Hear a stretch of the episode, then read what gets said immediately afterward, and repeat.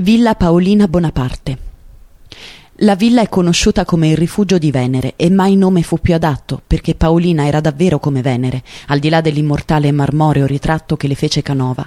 Lei amava l'amore, sotto ogni punto di vista. I lavori edili terminarono nel 1822 e qui Paolina visse gli ultimi anni della sua vita, fra il tormento e l'estasi con il suo nuovo amore, il musicista Giovanni Pacini, che abitava proprio a Viareggio. Nata per diventare un vero e proprio salotto mondano, ma anche un amabile ritiro, secondo le parole della stessa Paolina, la villa ha un'architettura piuttosto semplice, armonizzata nel paesaggio fra la pineta e il mare.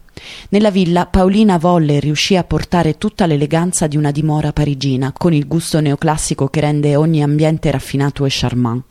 Parate di seta e veli leggeri si illuminano con il bagliore delle candele. Così Paolina crea lo spazio perfetto per l'ultimo suo amore.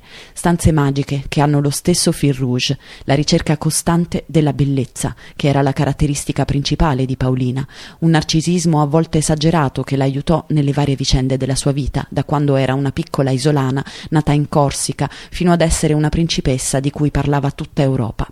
E non mancano stanze con affreschi di scene tratte dall'Orlando Furioso, con Angelica e Medoro, che si abbracciano nel pieno del loro amore.